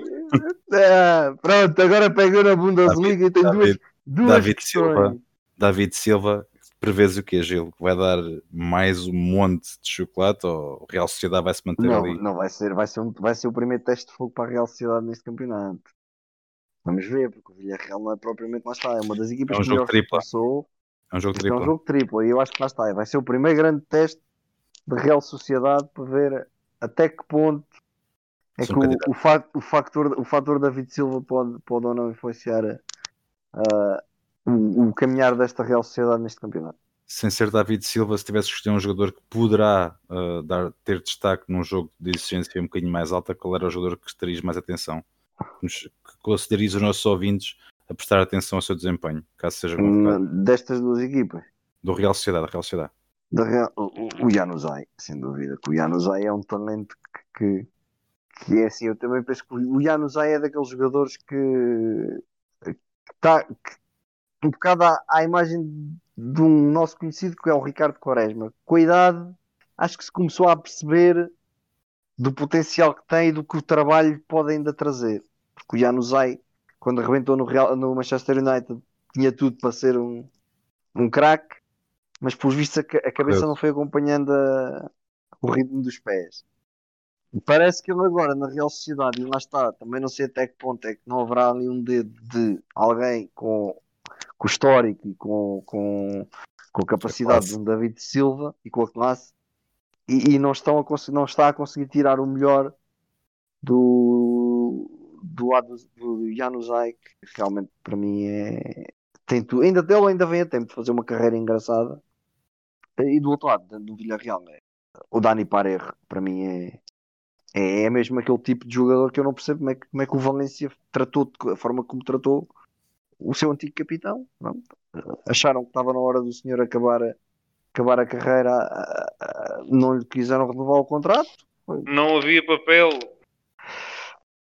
É pai, será que eu não, não vejo o Dani Parejo muito nesse, nesse ponto? Ó oh, Bruno, será? Também não estou a ver o Dani Parejo. Ele era dos mais bem pagos do plantel e foi uma forma de. Tanto que eles deixaram sair o, o, o Coquelin, saiu o Parejo, eles deixaram sair o meio campo quase todo por causa disso. Era um dos jogadores mais bem pagos. Pois sim, o Condog Bia para o, para, para o Atlético também. Atlético. Ah, vamos ver, vamos ver. Mas eu acho que vai ser um jogo interessantezinho entre a Real Sociedade e o Villarreal. E as, Passando e para a Bundesliga. Eu ia para dizer que tem, tem duas questões para este, para este jogo para amanhã, para, para, para amanhã não, passado. Quando é que marca o Haaland e? Quantos é que marca o Haaland e, e quantos é que vai o Schalke. o, o Schalke vai jogar com o Mönchengladbach só. Só. Pronto, e o, e o Dortmund recebe o Colónia. É, é, eu acho que são as duas questões fulcrais. Epá, posso estar muito enganado e até pode haver uma hecatombe futebolística e isto vira tudo de repente. Uh, por exemplo, ainda hoje, nos, nem nos meus melhores pesadelos, o Newcastle ia ganhar ao Crystal Palace, ainda por cima com um gol e uma assistência do Joel Ellington. é, é pá, pronto, é daquelas coisas que acontecem no, no, no futebol atual. Uh, amanhã estas são estas duas questões. O teu, o teu Crystal Palace já está a voltar à forma que nos ah, habituou. Calma. É, pá, é, pá, o, que é que a gente, o que é que a gente está a fazer? É, pá, já, já, estou a entrar na sua forma habitual. Pronto. Alguma vez eu imaginei que é pá, o, ainda por cima com um gol e uma assistência do Joe Ellington. Ó oh, Gil, já agora, antes, antes de sair da Alemanha. O Break Light marca dois da Liga dos Campeões, que é que o Joe Wellington não pode marcar na Prémio? Antes, antes, de, antes de sair da, da, da Bundesliga, uh, um Stuttgart da Bayern Munique. Interessante, assim assim, vale a pena, não vale? Vamos ver como é que. Mas está, nós, no último programa falei nisto, como é que o Bayern Munique teve jogo da Champions a meio da semana, ganhou, não foi tão fácil como isso. Uh, até que ponto é que lá está? Os jogos não começam a pesar nas pernas da equipa do, do Bayern. Se bem que o Stuttgart já não é o Stuttgart que era há 10 anos atrás. Uh, mas é sempre complicado. Nós sabemos que a Bundesliga também é um campeonato que, que é pautado pelo, pelo equilíbrio. E uh, exigente também. E exigente, exato. O Leipzig, por exemplo, pois recebe, é. o, recebe o, o Arminia Bielefeld e eu, não, eu também não prevejo vida fácil para, para, para a equipa do, do Leipzig. Uh, mas é como eu te digo, é assim, eu este, este, estas minhas duas questões fulcrais para este fim de semana, mais para a tarde da manhã, são estas. Quantos gols do Alan e, e, como é que vai ser a dupla de ataque do Plea Thuram contra o Schalke que está pronto, que está como está, como nós sabemos. Então o resumo, o resumo da, do fim de semana futebolístico para os lados do Gil é batatinhas do Holland e o cabaz do Schalke. e o cabaz do Schalke, é mais ou menos isso meus caros. Não, mas é... atenção, atenção Olha, que domingo. Olhando para o, domingo, olhando para o gol Average do Schalke, isto é qualquer. Eles têm 5 golos marcados, 24 sofridos em 8 jogos. Ah, tudo bem. Está bem, 8 foram do Bayern Munique, pronto, mas. Epá, está bem, mas. É, e, e, lá está, a perspectiva é que isto este fim de semana vai assim agravar mais um bocadinho. Vai aos 30, vai aos 30, vai aos 30. Mas Bom. eu estava a dizer que domingo há um jogo interessante. Leverkusen Hertha de Berlim. Yeah. Atenção que este vai ser um jogo interessante de, de seguir. Portanto, é para não variar um fim de semana com. Um, olha, um fim de semana de confinamento para a malta. É? Pessoal, a lareira acesa, a televisão ligada, com muito futebol, é. umas pipocas. Eu, no meu caso, é como com gripe, portanto, já sei que umas vais... castanhas, umas castanhas. E já, assado, e já agora, na, na, na Farmers League. da Liga com Forama. Uh, não sei qual é o nome pior, ó Bruno. Liga com Forama. Liga com Forama. Uh, no sábado temos o Paris Saint-Germain por Deus, também é sempre um, um, um, jogo de cartaz, digamos assim. Uh, não é que o, que o Paris Saint-Germain, lá está, nós já prevemos, não é que o Paris Saint-Germain esteja propriamente a ter grandes dificuldades no campeonato, mas é sempre. Um, e não é que o Verdão esteja a fazer um campeonato por aí além, mas é sempre um jogo interessante, são sempre dois clubes históricos e, e queria também, como nós daqui quase nunca referimos a, a, Liga Francesa, porque é uma liga um bocadinho sem história, mas neste caso é, acho que é um jogo chato. também interessante, só para ser chato. Então, só, só, para ser chato, também vou falar, vamos atravessar o Atlântico. É para ver o que é que o Label faz contra o Atlético Paranaense. Uh, lá com o Palmeiras. O Palmeiras não tem Mundial. Os brasileiros dos outros clubes gostam muito de, de, de implicar com a equipa do, com o Verdão, mas a verdade é que o Verdão é, é pá, ele Agora teve ele com, 20, ele, ele, ele com 21 jogadores fora com o Covid conseguiu ter 11 para apresentar no. Sim, sim, sei que eu estou a dizer, foi buscar uma parga de, de jovens e enfim, sei que eu estou a Sei que eles já, já recuperaram, se continuam com, com 20 e mas, mas, mas vai ser um jogo interessante porque o Atlético Paranaense também é, é, sim, é uma sim, das sim. equipas topo uh, da Liga da Liga da Liga do Brasileirão, apesar deste ano não estar tão bem, mas é sempre uma equipa complicada. Uh, vamos ver o que é que o Abel continua a fazer lá pelo, pelo se continua a seguir o legado do, do JJ. Vamos ver, vamos ver. Mas o Monchengado Barra estou curioso, não dá a ver quando como é que vai ser. Estás ansioso? Então, nós, eu, nós estamos a gozar e o Schalke ganha o jogo só, para, só para chatear. Só para me chatear. Segunda-feira tenho que voltar aqui com um melão desgraçado. Epá, fogo, afinal... com, com um gol do Gonçalo Paciência, depois assim, vocês andaram aqui esta equipa e pronto, só por causa das tosse. Como é que estamos na segunda-feira? Um, a hora já vai adiantadíssima. No entanto, temos espaço, como temos sempre, para o nosso fantástico e espetacular segmento final do nosso programa, o nosso TPM. Um, o Gil vai trazer uma, uma recordação. Uh, é, é, um jogo que, que eu, estava, eu, estava, ao telefone com o Gil quando este jogo estava a decorrer. Estávamos a, em alta rotação porque foi um jogo fantástico. Um, Gil, um jogo que aquilo foi, nunca mais acabava aqueles gols. Lembro perfeitamente, era o telefone contigo e a gente só se ria. Epá, foi uma final da Taça UEFA League, uh, mítica. Uh, dedicado ao Bruno, especialmente. Bruno, teu Liverpool ganhou a Taça UEFA ao Deportivo Alavés e eu da última vez que, que, que, que fiz o meu TPM estava uma equipa espanhola que ninguém esperava na final da, da Taça das Taças, foi o Mallorca e agora esta então, o Deportivo Alavés em 2000, 2001 foi, foi finalista da Taça UEFA contra o Liverpool uh, e o Liverpool acabou por... foi um jogo espetacular porque o jogo terminou com 5-4 após prolongamento. O Liverpool ao intervalo ganhava por 3 a 1 na segunda parte o Alavés conseguiu empatar.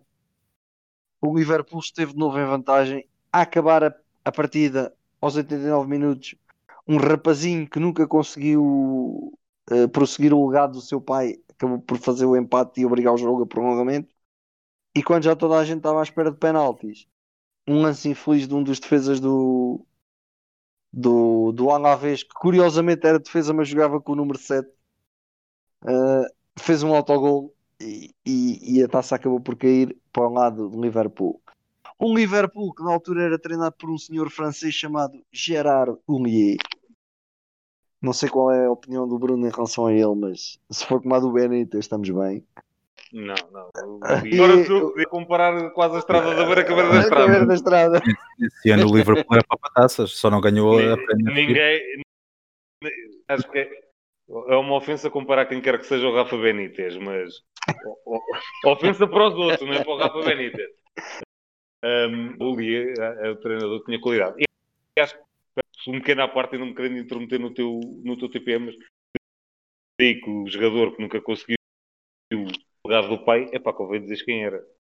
Já pois, vi, já vi o jogo. É, é, é para segue, segue, segue, Já lá vamos, porque eu estou aqui a olhar. Epá, o, homem, o homem do jogo foi um senhor que na altura devia ter uns 36 ou 37 anos. Foi uh, o Liverpool que tinha na baliza um guarda-redes holandês, de seu nome Sander Westerveld. A defesa tinha Stefan Enschos, que era internacional suíço. Marcos Babel, internacional alemão. Jamie Carragher, que o Bruno já aqui referiu. Sammy Hipia, internacional finlandês e capitão de equipa. Atenção, nesta altura o Gerard ainda não era capitão de equipa. Yeah. Dietmar Hamann, internacional alemão. Gary McAllister, internacional escocês. Danny Murphy, inglês. Internacional, também era internacional. internacional também. Foi poucas vezes, mas foi. Mas, mas foi. era. Steven The Legend Gerard. Emil Esky e Michael Owen. Emileski. Um 11. Epá. O Emileski tinha vindo do Leicester, na altura tinha sido relegado ao, ao Championship e ele foi resgatado pelo Liverpool e ainda fez uma dupla interessante com o Owen na frente de ataque. Nesta final, curiosamente, Michael Owen não fez qualquer gol. Uh, os gols do Liverpool foram marcados pelo Babel, Gerard, McAllister e Robbie Fonger e depois o quinto gol que foi um autogol do, do defesa do, do Esse Fuller também jogava qualquer coisa, acho eu. Este, este Robbie Fuller também era assim engraçado, um avançado interessante. É, acho que também jogava qualquer acho coisinha. Que, mas este também é daqueles que também podia. Se aquela cabeça Sim, também tivesse ajudado mais, um bocadinho mais, mais. Podia ter sido um Mas mesmo mais. assim é, é, é, era um jogadorzinho interessante também. O Fuller que saltou do banco uh, para, para o lugar do Emil Lesky e que ainda molhou a sopa. Ele entrou, para terem noção, entrou aos 67 e marcou aos 73. Também era um tipo que precisava de muito tempo em campo para, para fazer um golinho. E, e, depois no banco, curiosamente, uh, entraram dois internacionais cheques, mas é, é, interessante que esta equipa, nós olhando para os nomes. E equipa, o Berger, né? E o Berger, exatamente. Olhando para esta equipa. Também maus. Também mauzinhos. Olhando para esta equipa do, do, do, do Liverpool, são todos nomes esquisitos, mas era quase, eram todos internacionais para os respectivos países. Eram todos bons jogadores. Pá, o Semi Ipia, quem não conhecia, lá está, o homem tinha um jogo, o um nome estranhíssimo, mas era um, era um central, impressionante. Era qualquer coisa de, de fantástico. O, o pa Passar por ele era uma carga de trabalhos de todo o tamanho. Não era nada fácil. Eh, pronto, do outro lado, agora vamos ao outro lado. O Deportivo Alavés, uma equipa basca, tinha surpreendido em Espanha. Muito por culpa de um, de um rapazinho que eles tinham lá na frente e que chegou a ser contratado depois desta temporada para o AC Milan. Mas depois no AC Milan desapareceu para, para o futebol. Nunca mais se ouviu falar em Ravi Moreno. Ravi Moreno foi, durante duas épocas, o, o grande garante de gols e de qualidade nesta equipa do, do Alavés. Quando saiu de lá, uh, desapareceu completamente. Esta equipa que, além deste Ravi Moreno, ainda tinha um, um uruguaio no banco, que normalmente era sempre a opção, que era o Ivan Alonso, também fazia sempre golos. O Ivan Alonso é outro que, como o Fulmer, este entrou aos 23 minutos uh, para o lugar de um colega do, de um, porque a equipa do, do Alavés começou a perder muito cedo. A equipa do Alavés aos, aos 16 minutos já estava a perder por 2-0. E o treinador, que começou o jogo com um esquema de 3 centrais, uh, aos 23 minutos sacou um dos centrais e meteu este rapazinho, o Ivan Alonso. Ele entrou aos 23 e aos 26 molhou a sopa. Uh, reduziu, fez o, o, o 2-1, o McAllister ainda fez o 3-1 antes do intervalo e depois na segunda parte uh, aquele senhor que eu falei que marcava muitos gols, o Ravi Moreno, fez o 3 igual, o Fulmer fez o 4-3 e, e, depois este, este rapazinho que era o companheiro do, do Ravi Moreno na frente jogava descaído sobre o lado esquerdo era escardinho como o pai e está toda a gente aqui em pulgas. Mas quem é? Mas quem é? Mas quem é? Jordi Cruyff, filho do mítico Johan Cruyff. É verdade. O senhor Cruyff teve um filho que jogou a bola, deu uns pontapés na bola porque ele, ele era esforçado. Pertenceu ao United. E pertenceu ao United. eu, acho, eu, eu acho que o. No acho, debaixo da orientação do pai.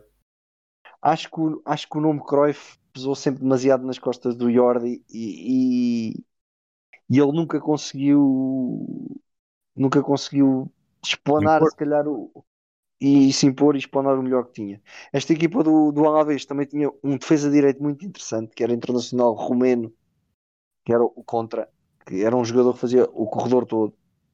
E depois tinha dois, dois tanques argentinos no meio campo, que era o Désio e o Astudilho, que aquilo para passar por aqueles dois é, pá, não eram nenhum redondos, mas aquilo ali era, era, mas eram, eram quadrados. Eram quadrados, era, era, eu queria dizer que eram paredes. Porque passar por aqueles dois senhores naquele meio campo não era nada fácil. Depois lá está, a criatividade era mais do, do Cruyff e do Tomic e o, e o Ravi Moreno lá na frente e as metendo lá para dentro. Uh, e depois tiveram a infelicidade. Ainda acabaram. O Ravi Moreno nessa altura também marcava gols, tudo que era sítio, toda era, a maneira efetiva. É, tudo em maneira efetiva. Era, era, era como ela viesse, era como ela ia. O, Ravi Moreno literalmente era assim. A maneira, ia lá como dentro. ela viesse, era como ela ia. Uh, ia lá para dentro, o problema era esse. Resultava. Ele era uma questão de física. Cada ação tem sempre uma reação igualmente oposta e com a mesma força, não era? O Ravi Moreno era assim. Desculpa.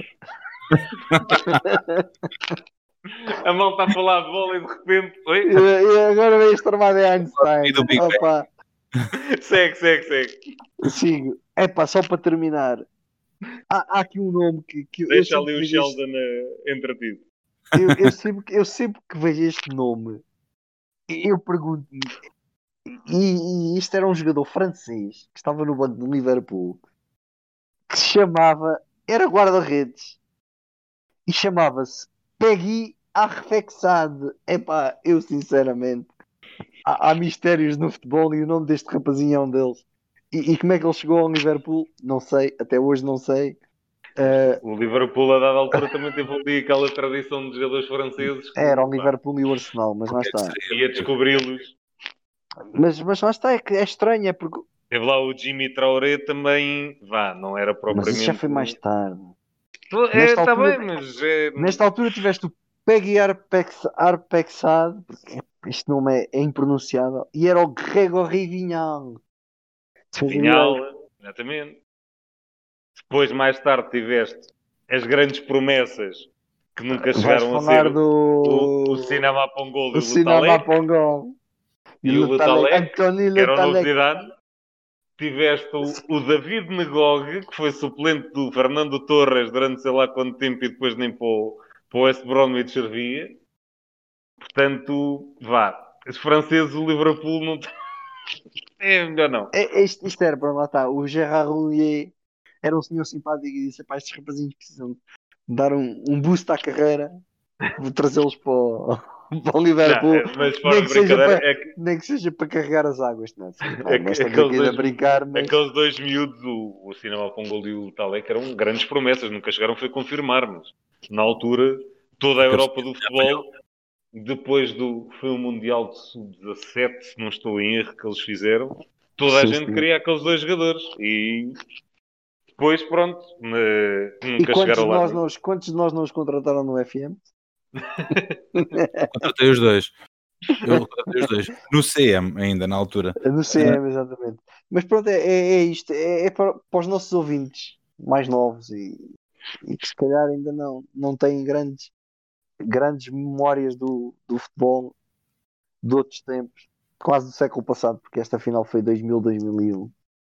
Uh, ter ideia de que equipas como o Deportivo Alavés, equipas como o Mallorca, tiveram em finais europeias e eram equipas que jogavam um futebol interessante, um futebol atrativo, tinham grandes nomes, que, ou, ou jogadores que viriam a ser grandes nomes do, do futebol mundial.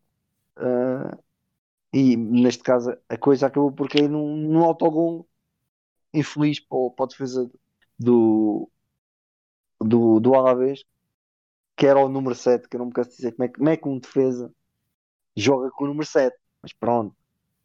Uh, acho que isto foi uma maldição e o senhor acabou por fazer o autogol aos 116 minutos que permitiu ao Sami Hipia, sim, Sami Hipia era o capitão de equipa do, do, do Liverpool, levantar o, o caneco da taça UEFA.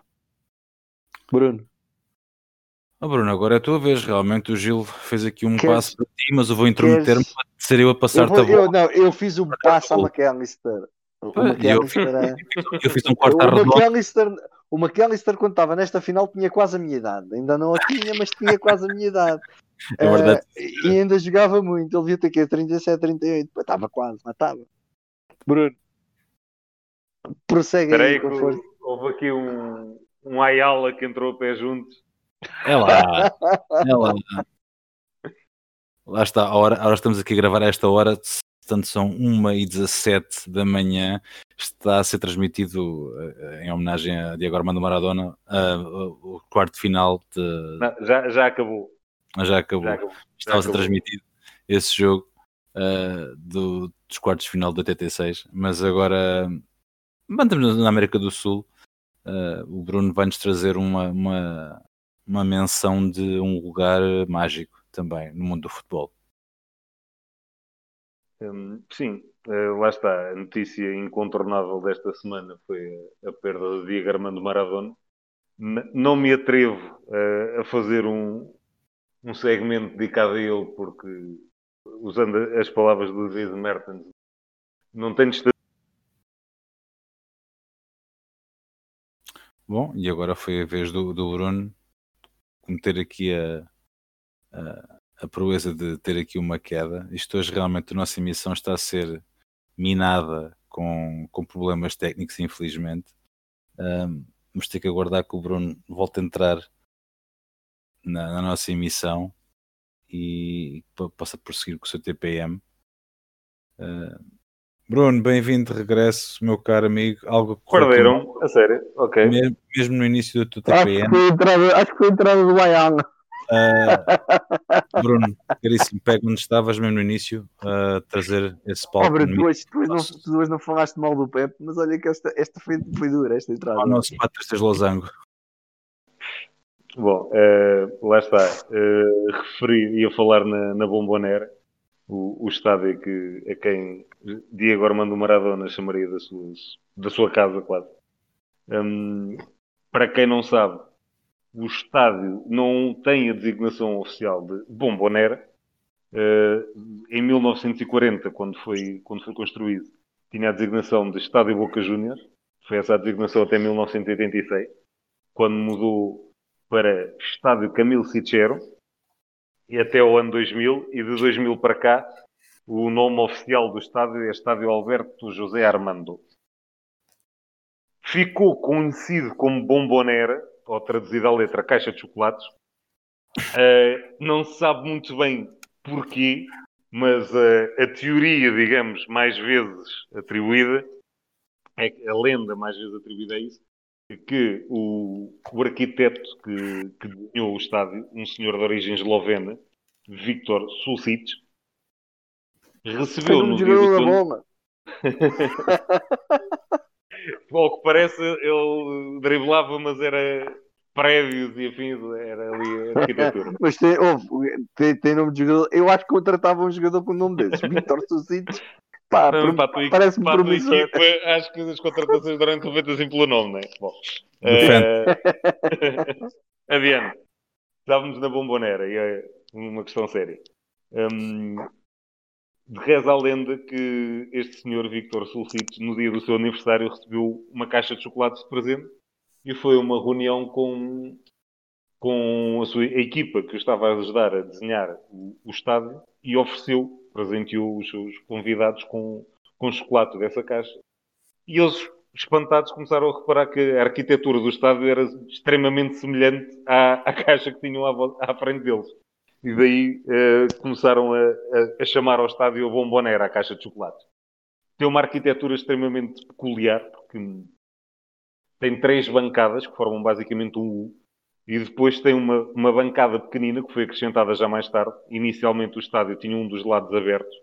Depois é que criaram ali a, a bancada, que, que, basicamente é a bancada onde estão todos os camarotes VIP, no qual o Diego tinha um camarote que, para quem não viu, um, a homenagem que foi feita pelo Boca Juniors foi ligaram a luz, única e exclusivamente a luz do camarote VIP do, que pertencia a Diego Armando Maradona e esteve toda a noite o estádio todo às escuras só com, com aquele foco de luz no, no, no seu camarote.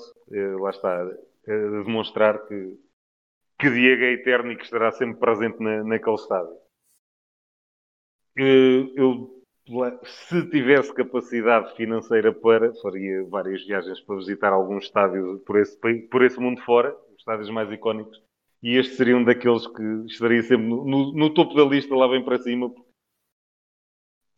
Nunca lá estive, mas o que eu já vi de, deste estádio deve ser uma coisa absolutamente fabulosa a um jogo de futebol ali. Para quem não, não tem noção, isto não é um estádio daqueles gigantes. A capacidade atual é de 49 mil lugares, contando já com, com esses tais camarotes VIP que foram acrescentados já mais tarde. Uh, e provavelmente agora fala-se que vão haver umas obras de melhoramento, querem expandir um pouco mais o estádio, lá está a dar algumas melhores condições, mas a, a lotação atual são 49 mil pessoas, mas aquilo parece que estão lá, sei lá, algumas 500 mil a puxar pelo, pelo Boca Juniors.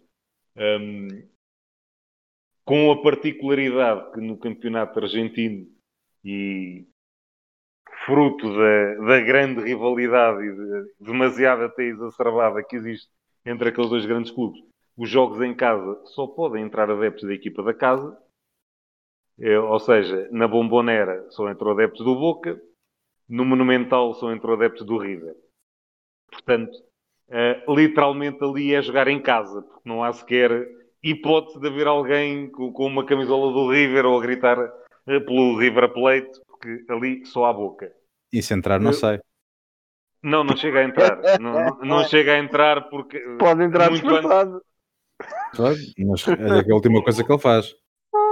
No mínimo. é um bocado bruto. No, no mínimo. Um, para quem, não, para quem não, não tem bem a noção, o estádio, ou melhor, o relevado do estádio, tem as dimensões mínimas exigidas pela FIFA. 105 por 78. Ou seja, não é um campo enorme aquilo. E é extremamente complicado lá jogar, porque literalmente a bancada está quase em cima da linha lateral. Ou seja, e daí proibirem depois a, a entrada de adeptos que não da equipa da casa, porque não foram raras as vezes um jogador que fosse marcar um canto ou um lançamento de linha lateral naquele estádio estava a arriscar literalmente a vida, apesar de eles terem redes, acrílicos, tudo e mais alguma coisa a tentarem vedar o, o relevado, mas há sempre qualquer coisa que salta da bancada para dentro do relevado e, e eu, eu, imagino o que não deve ser entrar os jogadores subirem naquele relevado que é ali, lá está o estado ainda é antigo, ainda vem por um túnel quase subterrâneo para subir ao relevado e que, e que com o equipamento do River Plate vestido, eu imagino que não será subir ali. É aquele relevado que é literalmente eu sei, com, permito-me um parênteses, eu só imagino um, um gladiador entrar na, no Coliseu em Roma, porque aquilo há de ser literalmente ir, ir para a guerra, há de ser a sensação que se tem. E desculpem-me lá, mas eu, a expressão, mas acho que aquela gente se borra toda antes de vir ali, porque aquilo há uma coisa impressionante, porque, e, e, lá está, a, forma como é visto e como é vivido o futebol lá é diferente. É permitido sempre tochas e fogo de artifício, confetes, tudo e mais alguma coisa, né? entra no estádio e é permitido lá e faz um espetáculo brutal à entrada das equipas. Quem está do outro lado, e lá está, ali o, o Boca já entra a ganhar 1 a 0, costuma dizer. Hum. E, e, não é por acaso que a, que a, a claque é conhecida como a Doce, é a 12, é, é, é, literalmente ali o 12 jogador. Um, epá, e lá está, Maradona jogou ali, encantou ali, e a perda de Maradona, de Diego Armando Maradona, do El Pibe, uh, para se ter noção da, da, magnitude e quando falamos aqui desta rivalidade exacerbada entre estes dois clubes, foi provavelmente a única vez que eu vi, e sinceramente estou, eu sei muito sincero, não me recordo mesmo, sem ter sido esta vez, que eu vi um adepto do Boca abraçado a um adepto do River, cada um com a camisola do seu clube, em lágrimas, a chorar aí abraçados, a perda de aquele jogador que, que é eterno, que não se perdeu, mas que foi jogar lá para cima. Um, isto demonstra bem o que era uh, Maradona, era mais do que um jogador, era um símbolo, era um ícone, com todos os defeitos que ele tinha, mas até esses defeitos, para mim, uh, lá está, minha modesta opinião, um, ehm, se fazem dele ainda, ainda maior. Demonstraram que ele era humano e que também cometia erros, e usando a linda expressão do Maradona, se não fosse a cocaína, o jogador que eu teria sido. Se ele já foi o fenómeno que foi, se ele tem tido os cuidados que hoje em dia os jogadores têm, o que ele teria sido. E fechando já aqui o capítulo Bombonera, queria só deixar aqui a última palavra em relação ao Diego Armando Maradona, que acho que ele teve duas frases que para mim me marcaram bastante. Um, depois, uh, outra expressão que ele teve foi o tempo sexual e na sua vida feliz com a, as maravilhas que lá dá aquele pé esquerdo. Porque lá vamos para o lado oposto. És pegado mas tinha uma força que nunca mais acabava e tinha um querer e uma garra que para mim sempre caracterizou a seleção argentina e ele foi o maior exemplo disso. Olha, antes de terminarmos, só o Bruno agora estava aqui a falar do Maradona e eu recordo-me particularmente o Mundial de 94, que foi. Exatamente. Foi uma injustiça. Foi uma injustiça o que fizeram ao Maradona no Mundial de 94. Foi encomendado. é o que dá misturar política com futebol dá nisso. O Maradona faz um jogo brutal contra a Grécia. Contra a Grécia, a Argentina ganha 4-0. O Maradona faz um gol fantástico. E, e no final desse jogo estava uh, do, dopado, foi isto, foi aquilo. Fazem-lhe a cama.